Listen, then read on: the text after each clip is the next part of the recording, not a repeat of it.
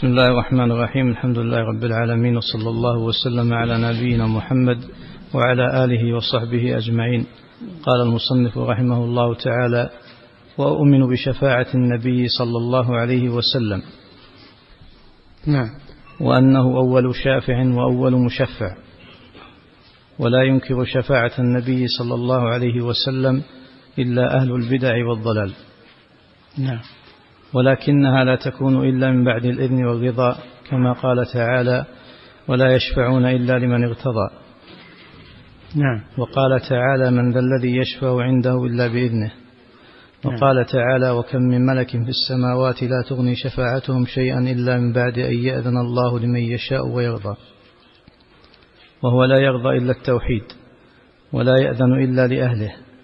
وأما المشركون فليس لهم من الشفاعة نصيب. كما قال تعالى فما تنفعهم شفاعة الشافعين. بسم الله الرحمن الرحيم. الحمد لله رب العالمين. الصلاة والسلام على نبينا محمد وعلى آله وأصحابه أجمعين. الشفاعة موضوعها عظيم لأنها ضل بها كثير من الناس حيث لا يفهمونها. فالشفاعة هي الوساطة في تحصيل الطلب لمن هو عنده. يكون إنسان له طلب عند أحد فيأتي بمن يتوسط له في حصول هذا الطلب. الشفاعة عند الله وعند الخلق أيضا. الشفاعة عند الله والشفاعة عند الخلق فيما يطلب منهم الملوك والسلاطين والأغنياء و... أما الشفاعة عند الخلق فالله جل وعلا قال من يشفع شفاعة حسنة يكون له نصيب منها ومن يشفع شفاعة سيئة يكون له كفل منها. الشفاعة عند الخلق فيما ينفع الناس مطلوبة وفيها أجر. اشفعوا تؤجروا. قال صلى الله عليه وسلم اشفعوا تؤجروا. الشفاعة عند الخلق فيما ينفعهم فيما ينفع المشفوع له مما هو مباح وحق وهذا فيه أجر. وهي من بذل الجاه ومن بذل المعروف والإحسان إلى الناس. وأما الشفاعة عند الخلق في طلب شيء محرم هي شفاعة باطلة ولا تجوز كالشفاعة في الحدود. إذا وجب على شخص حد فلا يشفع له أحد. إذا بلغت الحدود السلطان فلعن الله الشافع والمشفع. لا يجوز الشفاعة في إسقاط الحدود والتعزيرات الرادعة لمن وجبت في حقه. هي شفاعة محرمة. قال صلى الله عليه وسلم من آوى محدثا فعليه لعنة الله. لعن الله من آوى محدثا. والمحدث هو الذي وجب عليه حد من حدود الله غير في الدين أو أحدث بدعا في الدين. يأتي واحد يشفع له لئلا يجرى عليه شيء. فهذا شفاعة محرمة ولا تجوز.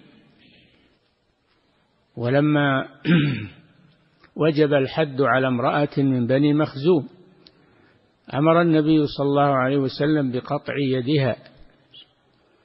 جاء قومها إلى أسامة بن زيد رضي الله عنه وعن أبيه. يريدون منه أن يشفع عند رسول الله صلى الله عليه وسلم ألا يقطع يدها. فأسامة كلم الرسول صلى الله عليه وسلم فغضب الرسول على أسامة. قال أتشفع في حد من حدود الله؟ ويم الله. لو أن فاطمة بنت محمد سرقت لقطعت يدها لا يجوز الشفاعة في إسقاط الحدود. من يشفع فيها فهو ملعون. أما الشفاعة فيما ينفع الناس من طلباتهم وما فيه فائدة لهم ولا يضر أحدا فهذا شيء طيب. يشفع شفاعة حسنة يكون له نصيب منها. هذه الشفاعة عند المخلوقين. الشفاعة عند الله سبحانه. فلا تجوز إلا بشرطين. الشرط الأول أن يأذن الله للشافع أن يشفع. الشرط الثاني أن يكون المشفوع فيه ممن يرضى الله عن قوله وعمله من أهل التوحيد وأهل الإيمان. يستحق العذاب على ما حصل منه فيشفع له النبي صلى الله عليه وسلم أو يشفع له الملائكة أو الأولياء والصالحين عند الله سبحانه وتعالى يوم القيامة. هذه شفاعة ثابتة بشرطين إذن الله للشافع أن يشفع. من ذا الذي يشفع عنده؟ أي لا أحد. من ذا الذي يشفع عنده؟ إلا بإذنه. خلاف الملوك والسلاطين يشفع عندهم ولو لم ولو لم يأذنوا. أما الله جل وعلا فلا يشفع أحد عنده إلا بإذنه. والشرط الثاني أن يكون المشفوع فيه من أهل الإيمان. لكن وجب عليه وجب عليه عذاب بذنبه أو دخل النار بذنبه فيشفع له الشافع لإخراجه من النار. هذه شفاعة حق. إذا توفر الشرطان فهي شفاعة شفاعة حق. فالأنبياء يشفعون والأولياء يشفعون. والأفراط وهم الأطفال الصغار يشفعون لآبائهم عند الله سبحانه وتعالى. هذه الشفاعة هي الشفاعة المثبتة في القرآن والسنة. أما الشفاعة المنفية فهي التي لا يتوفر فيها هذان الشرطان. إما أن يشفع ولم يأذن الله له وإما أن يشفع في من لا يستحق الشفاعة من الكفار والمشركين. قال الله جل وعلا في المشركين والكفار فما تنفعهم شفاعة الشافعين؟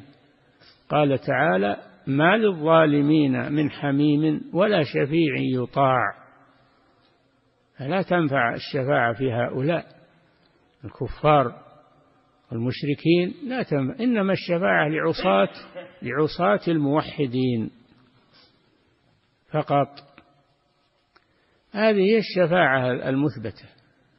توفر فيها شرطان الإذن من الله جل وعلا للشافع أن يشفع وأن يكون المشفوع فيه من أهل الإيمان. من يرضى الله ولا يشفعون إلا لمن ارتضى. من رضي الله عن قوله وعمله. فهذه هي الشفاعة المثبتة. قد ضل فيها كثير ممن لم يفهمها أو ممن اتبع أهل الجاهلية يعبدون من دون الله ما لا يضرهم ولا ينفعهم ويقولون هؤلاء شفعاؤنا عند الله.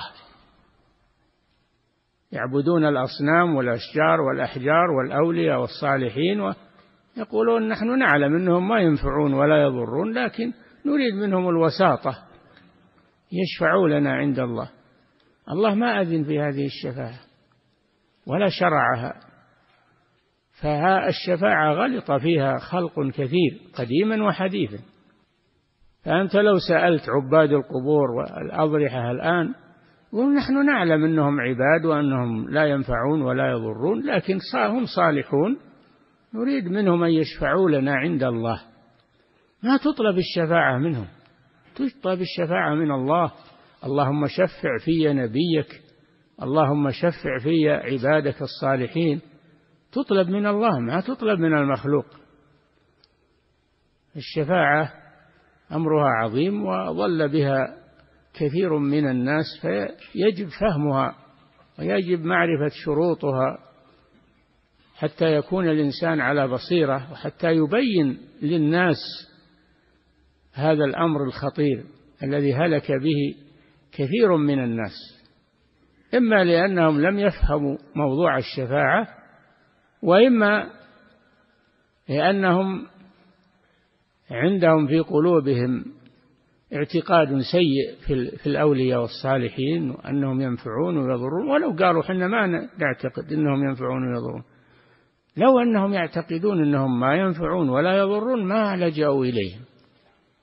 فيجب معرفة هذا الشيء تبصر به بيانه للناس فإنه أمر مهم جدا. الله تعالى أعلم. صلى الله وسلم على نبينا محمد على آله وأصحابه أجمعين.